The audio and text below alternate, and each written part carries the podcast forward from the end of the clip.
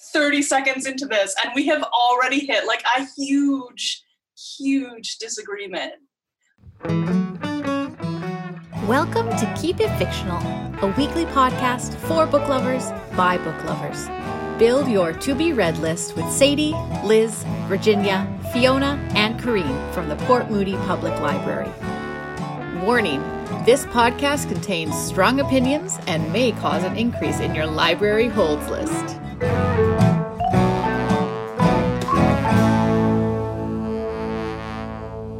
Welcome, listeners, to our very first episode of Keep It Fictional. Thank you so much for tuning in. I'm Virginia, and I'm here with Corrine, Fiona, Liz, and Sadie my fellow book lovers and co-workers from the Port Moody Public Library. So, Miss Corrine, would you mind telling our listeners what this podcast is all about? Sure would, Virginia. Keep It Fictional is a weekly podcast for book lovers by book lovers. So, the five of us are voracious readers. We read all the books, but we all read very different books. So you're guaranteed to find something in this podcast that you are going to want to add to your library holds list.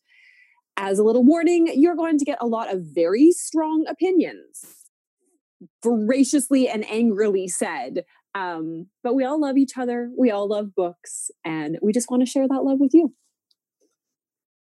Well, let's do a quick round of introduction to ourselves so that our listeners can find out what kind of readers we are. So each of us is going to talk about the genres or the types of books that we are passionate about. And we're going to use five words to describe our ideal book. So, Fiona, can you tell our listeners a little bit about yourself? Yes, so I'm a youth services librarian, and I do love YA and kids books, but I also get to read some adult books. And my five words are emotional, earnest, hashtag own voice, educational, and quirky. I am less of like a specific type of book reader and more like, does it give me that feeling?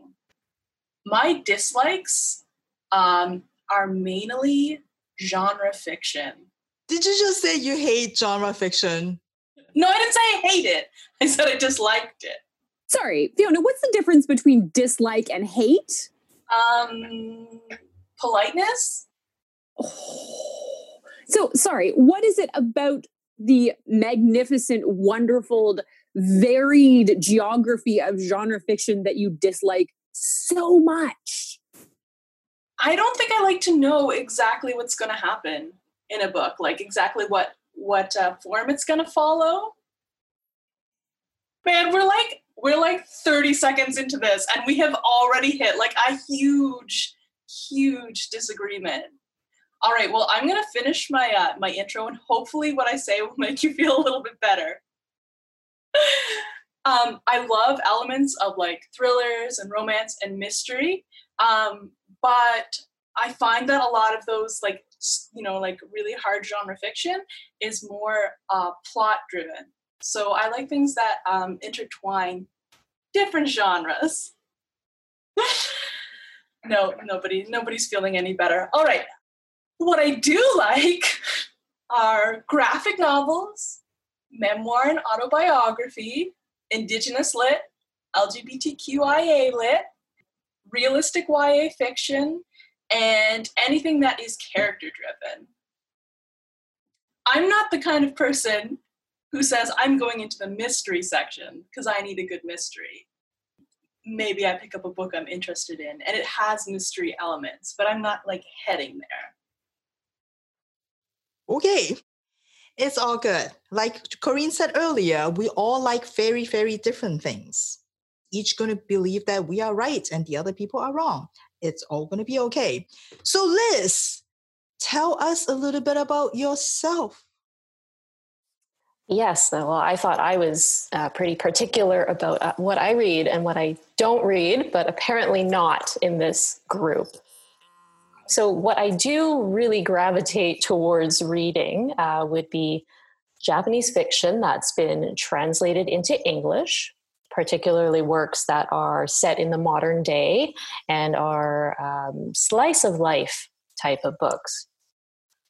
I also really do enjoy a great biography or memoir, as well as graphic novels and manga. So, whether um, those are more geared towards children or young adults or adults, um, I enjoy reading the whole spectrum of graphic novels and manga. I also do enjoy a really good nonfiction deep dive uh, investigative journalistic book or a good thriller with a smattering of other genres in there as well. But those are probably my core go to types of reads. As for the five words that would describe an ideal book for me, this was really, really difficult for me to narrow it down to just five words. And I know Corrine would probably say one of my words is evocative. That was a strong contender, but I'd say my five words would be character driven, engrossing, thought provoking, insightful. So, insightful as in insightful to the human condition and how we see the world, and also vivid.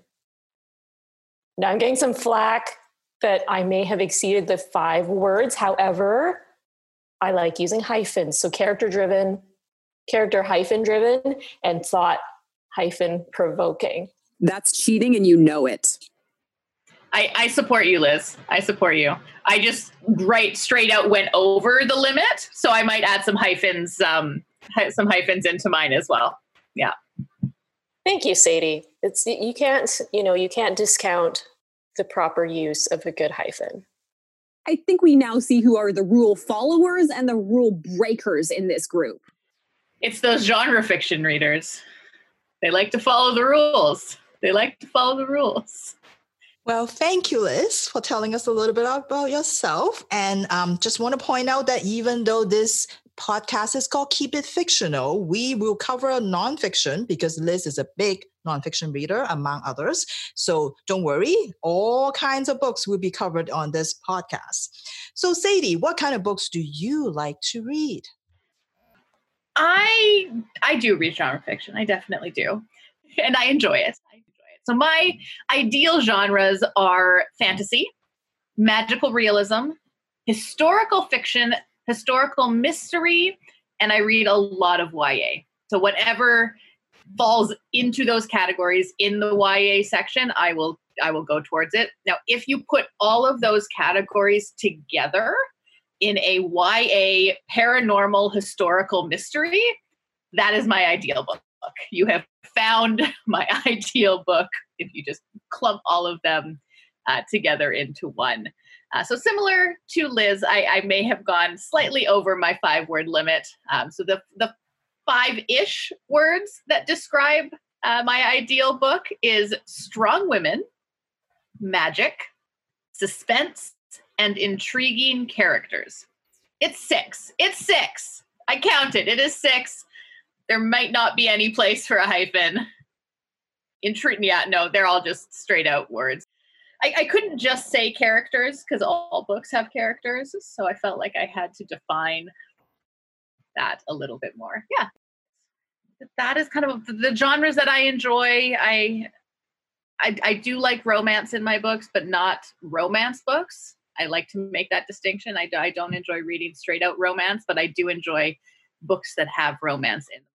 Um, and I will have to say that I'm I'm I don't tend to read a lot of nonfiction, but I'm hoping to get some good recommendations from Liz on this podcast to to delve into the nonfiction genre a little bit more because I have yet to find, I think, the right kind of nonfiction.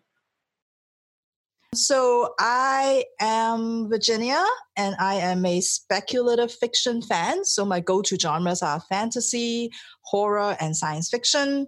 I do enjoy psychological thrillers, especially the really, really mess up kind. It has to be messed up or else no thank you. And I also love me a good police procedural. I think that's probably my favorite subgenre of crime fiction. I am not ashamed of loving genre fiction, unlike other people. I will freely admit I love genres. Um, so five words that describe my type of story, and I stuck with five words because that was what the question was. I'd say intense. So just give me everything you got. Like, you know, if you're gonna scare me, be as disturbing, as creepy as you can be. So, you know, if you're going to throw your characters off the deep end, like make it the deepest end you can find, just dial it up to 11 every time. I that's what I need in my stories. My second word is bonkers. I love a book that on every other page I'm like, what is happening? You know, like I just love those crazy rides that the authors take me on. And even though I have no idea what's going on, it doesn't matter as long as it's fun and intriguing. I'm very okay with like weird books that are nonsensical. Which brings me to my third word. I would say journey. I enjoy spending time with characters that I care about and being in the story with them. I find that I don't really care what the ending is. Like, that doesn't matter to me. Like, you know, I just generally remember like how I feel about the stories and how I feel about the characters so much more than what happened. So don't ask me what happened. Just ask me kind of like what, whether I like it or not.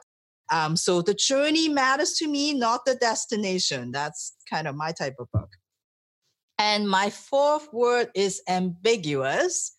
I like endings that you can interpret in many ways just like I said, I don't care about the ending. So I like endings that can be just like, you know, you can decide what the ending is. I I love books that you kind of try to figure out like, is this real? Is this not real?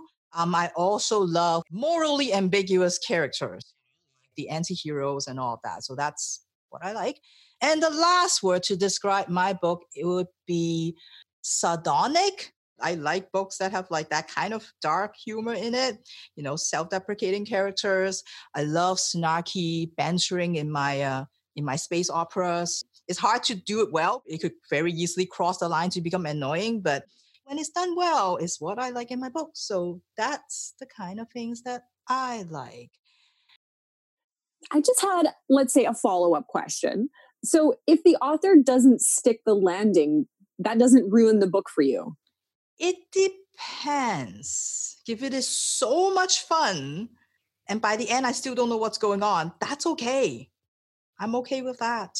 Like, what is that book called? Library of Mount Char. No one knows what that book is all about, but everybody enjoy it. And I love it so much, but I have no idea what's going on. So that's fine. See, for me, the ending almost makes or breaks the book for me. Like if I have not enjoyed a book up until a certain point, but the ending is spot on, then I will look for other books by this author and or if it's part of a series, I will go for the rest of the series. Whereas if the beginning of the book is is okay and the ending is just terrible, that makes or breaks it for me. And I will usually I will usually not go back to to a series or an author if the ending does not does not kind of really do it for me. I would never get that far because life is too short. So if the book is no good in the first 50 pages, it would have been abandoned. See, that's a question I'm very interested in is is which of us will put a book down? Because I I stick it I stick it out. I will usually suffer through a book that I am not enjoying just for like the sake of completion i feel like just to know that i have i have read that full book and and because sometimes the end draws draws me back in. See i think i used to do that and then i realized there are way too many good books out there. I would never get a chance to read all of them so why suffer? That's my take. What do you think corinne I I think I'm a little bit more with Sadie. Once I've invested past a certain point, like I want to give it give it the full chance. Like I've already invested. It's like if you're getting into a relationship and you've already kind of invested enough time that you might as well just kind of see whether it works out or not. How does Fiona feel about this? Um, I was just going to say, I'm an avid Goodreads user. So while I waffle on this sometimes. Like, I tend to be someone who's like, there's not enough time, just leave it. But I also don't approve of when people leave a bad review and they say they didn't finish it. So if they're like one star, two star, I just couldn't finish it. It's like, no, if you want to give something a bad review, you have to finish it. So sometimes something's so bad, you need to finish it so you can give it that justified bad review. Liz, what do you think? I think there's very few books that I've consciously said, nope, don't like it. I will never like it. Um, it's not for me, and never pick it up again. So there are some books where I will not finish and then maybe go back to later. So I'll keep it on my to be read list. Um, but otherwise, yeah, I, I feel like because I'm a very mood based reader, that I take that into consideration and kind of think, well, maybe this isn't the book for me right now. But if it's absolutely horribly written, like the writing itself is terrible, um, then I have been known to put that away. Now I'm just like dying for a list of all the books that Liz has deemed too awful to go back to. It's pretty. It's pretty small. Um, I don't want to, you know, give a negative opinion about particular authors to some people who maybe like them or are considering reading them because I feel like everybody should give those books a chance if they feel as though those books are something that interests them. Um, and also, it could just be that particular book by an author. It's not necessarily all of the books by an author. Um, the concept could be really fantastic and sound good in the synopsis, but then maybe not as well executed as I'd hoped. Well, there is a reader for every book. So even bad books have readers, or just bad in our opinion, may not be the bad for others. So, Miss Corinne, tell us about yourself. Yeah, so this is the voice of Corinne, uh, the one with a lot of opinions about a lot of things. I think that my reading can pretty much be summed up by I like books that Virginia hates. Usually if there's a book that virginia really dislikes then it's like perfect for me. And likewise if for me it's a five star review then virginia should stay well clear of it. I'm a bit of an omniv- omnivorous? Omnivorous there we go. Omnivorous uh, reader. I'll read pretty much anything but there are genres that i enjoy more and genres not a bad word fiona not a bad word uh, genres that I enjoy a little bit more than other ones. So I read a lot of middle grade fiction, YA, mysteries, historicals, graphic novels, true crime, fantasy, romance, because it's great. I read a lot of nonfiction, memoirs, autobiographies, uh, interested in world lit, books about books. So I read a little bit of, of everything, kind of like Liz, a bit of a mood reader. So depending on what kind of mood I'm in. But I don't like things that are super pessimistic or really grim or I don't mind a little bit of gore and violence, but I don't like excessive gore and violence. I'm very disinterested in serial killers. I think they're very boring. And I don't like books that are schlocky on one hand, which are kind of like overly flowery, which I think is what people have this conception of what romance books are like that they're they're not serious and they're not deep. So i don't like schlock. And then on the other side of things i really don't like things that are cynical. So you can be realistic and you can be a little bit pessimistic but being cynical about things i find just boring. Cynicism is boring. Thank you, Miss Corinne. Well, we're looking forward to sharing more of our strong feelings with you in all our upcoming episodes. So stay tuned. Now, we're not going to do a Keep It Fictional podcast without talking about books. So I love to hear what everyone is reading right now. So let's start with Liz. Well, surprise, surprise, I am reading a book originally written in Japanese that has been translated into English. Um, this one is called The Aosawa Murders by Riku Onda. And the premise of the story is that a crime has taken place. 17 people that were at a party at a very prominent family's house are all dead. They had all consumed a beverage at this party and they've been poisoned. And the only survivor from the family itself, the Aosawa family, is their blind daughter, Hisako. And so we know the crime. we know what's happened, and now it is many years in the future, and different chapters are being told from different characters' perspectives as to what they recall about the time of the crime and what they may have seen firsthand. So the chapters weave into each other, one narrative goes into the next, uh, and through it, we are trying to figure out what actually happened in the house that day. Is that based on the true crime of Masumi Hayashi? So that was a, a real case in 1998 where there was a summer festival and uh, a woman decided to poison a communal pot of curry. Ooh, interesting. I'll have to look that true crime up. There's no reference to this being um, based off of a true crime. Uh, however, the blurb on the back of this book does say part Kurosawa's Rashomon and part Capote's In Cold Blood. So, not necessarily a telling of a true crime story, but perhaps taking inspiration from previous works of fiction.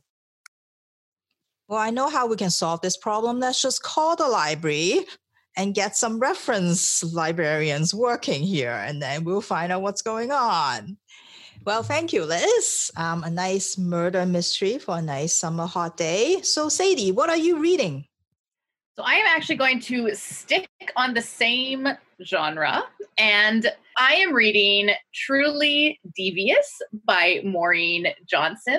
I'm about halfway through.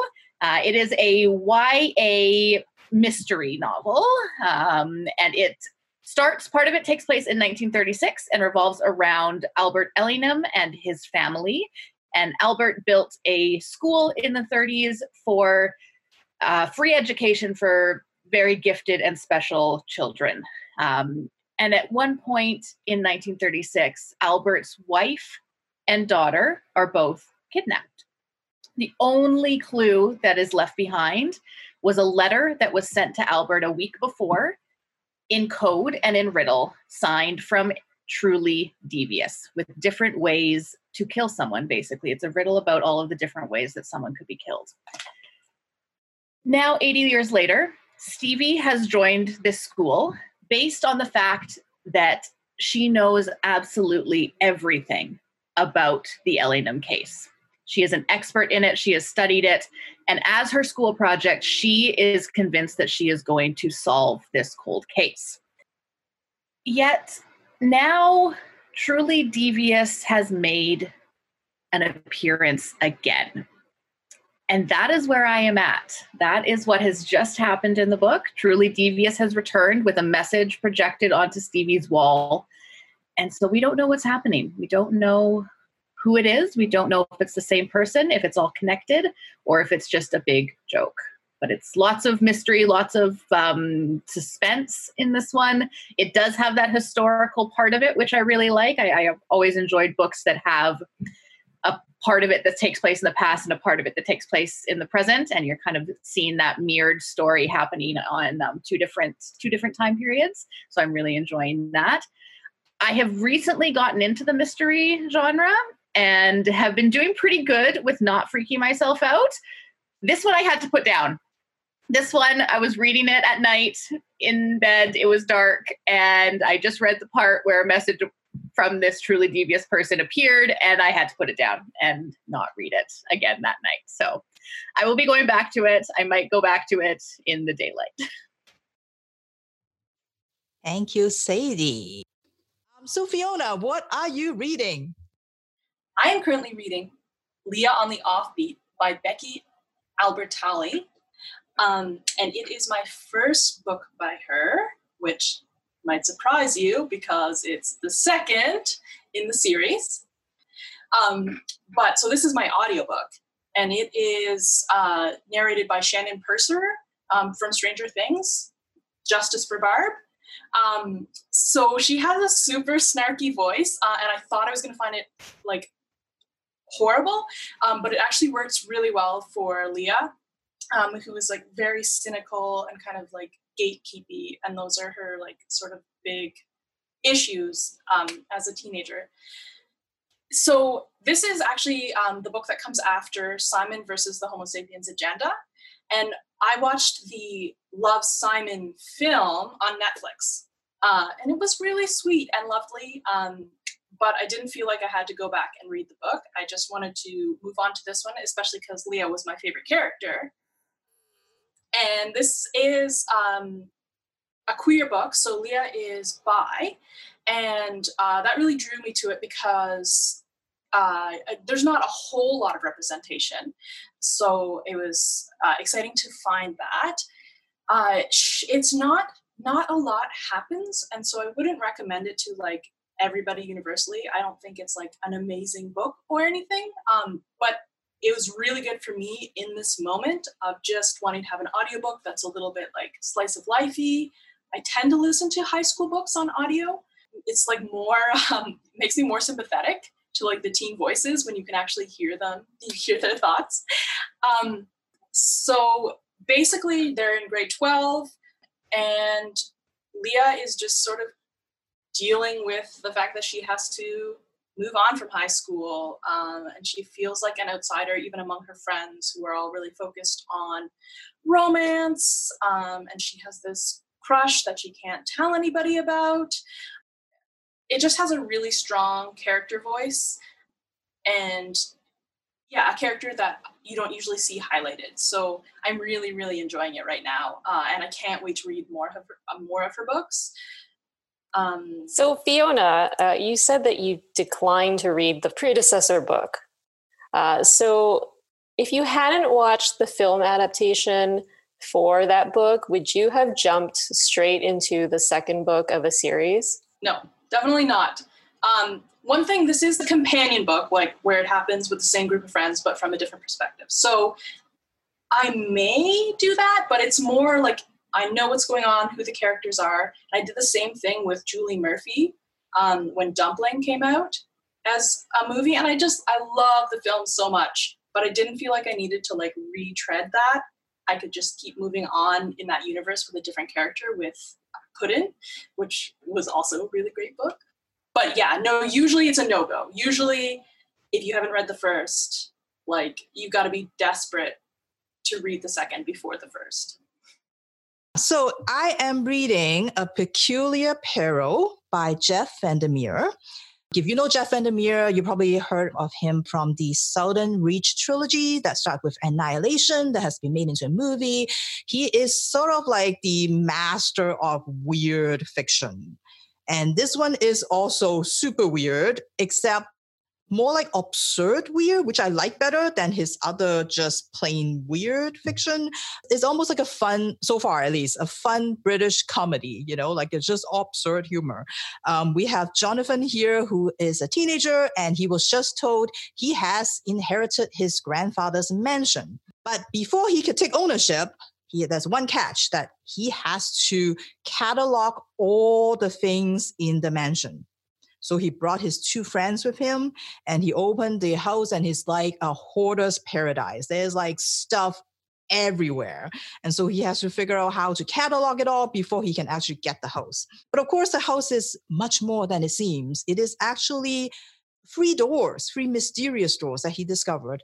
And um, it led to an alternate universe, an alternate Europe, basically, and where there is a auto control crazy magician who is trying to take over the world and is waging war against everybody else. With um, these, uh, like he would reanimate like landmarks. So there's like a walking Eiffel Tower that is like you know, treading on everybody. They are like these weird monster, animal, abomination things. That's what Jonathan is going to walk right into you know, into this crazy world. That's where I am right now. And um, it also has some talking carrots and talking potatoes in it. So yes, super Vandermeer and um, definitely just for Virginia and not for Corrine. I was going to say that actually sounds really, really, really great until you got to the part about the reanimated um, reanimated Eiffel Tower, that that might be a little a little odd for me. But the, the beginning sounds sounded really cool, so I might give that one a try, Virginia. Miss Corrine, what are you reading? So here is where I start to cheat because um, I don't usually read one book at a time. Um, I, I, find like during the week, I read a number of books at the same time. And then usually during the weekend, I'll sit down and read a book, a couple of books from like cover to cover. That's just kind of how I, my reading process. So because it is, we're recording this on a Tuesday, I'm actually reading four books at the same time. um, yeah, one of these is for our Spaceopoly, and it's The Haunting of Tramcar uh, 015 by uh, P. Djèlí Clark, and it's kind of set in a alternate history of Cairo. It's 1912, and a tram car, uh, the system that is kind of magically done by genies. Uh, one of the tram cars is haunted by a ghost, and two officials from the Ministry of Alchemy, Enchantments, and Supernatural Entities have to figure out how to depossess it. Um, the other book that I'm reading is The Glass Magician by Caroline Stevermer, and it is about kind of like another historical fantasy. Actually, this feels very much like a Sadie book more than it is a Corinne book. Um, Even just the name of it feels like a Sadie book. Like I wrote down the name before you said anything about what it's about. I'm like, yeah, this is this is for me. yeah, as I'm flipping through the pages, I'm like, mm-hmm, yeah, this is this is for Sadie. Um, it is set in Golden Age New York, and it is about a vaudeville stage magician who finds out that she might possess more powers than she thinks. Yeah, I can see Sadie's already doing like a fist pump. This book is for her.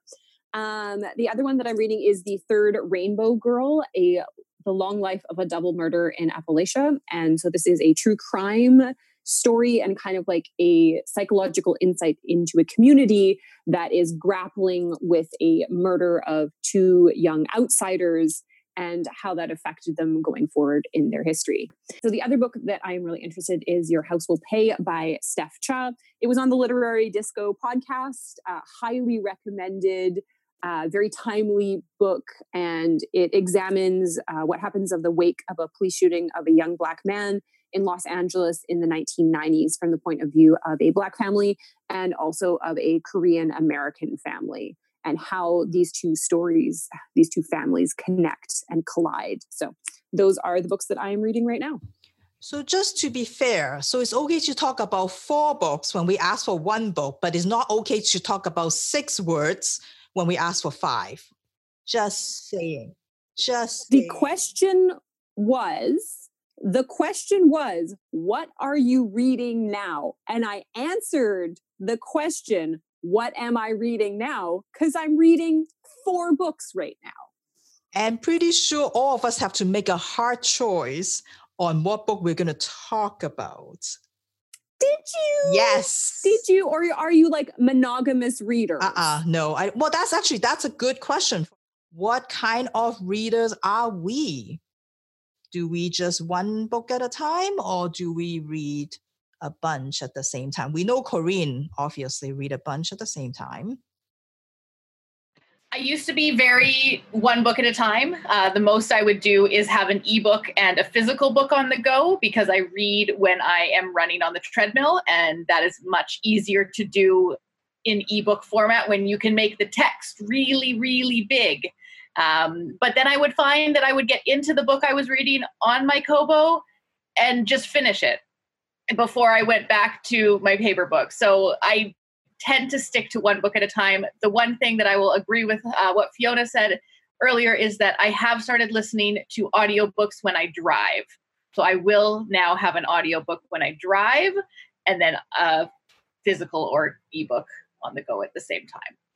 Yeah, I'm with Sadie in that I used to read just one book at a time, um, but I found for me it's a lot more efficient if I read multiple books at the same time. So um, I'll try and mix things up. So right now I'm reading um, a mystery. So at the same time, I'll also maybe read some nonfiction as well as maybe a quick graphic novel or a manga.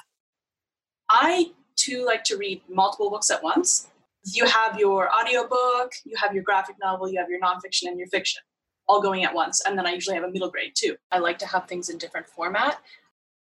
Um, and like uh, Liz, I'm definitely a mood reader. So it's nice to think like, I don't want anything depressing right now. I'm going to go to my middle grade or my light graphic novel. Um, but I know a book is really, really good when I'm ignoring all my other formats and all my other books because I just want to read that one. Yeah, definitely multiple books for me also. But I tend to pick different kinds of stories rather than going by format to read at the same time. So I'll have a science fiction going, a fantasy going, and then maybe a couple other books that are different so I can pick up whatever I feel like reading at the time. Well, that is our show for today. Thank you, book lovers, for spending time with us. We look forward to sharing lots and lots and lots more book suggestions and book related news with you. See you next week. Thank you for listening. If you like our show, please tell a fellow book lover about it. You can find a list of all the books we discussed in our show notes.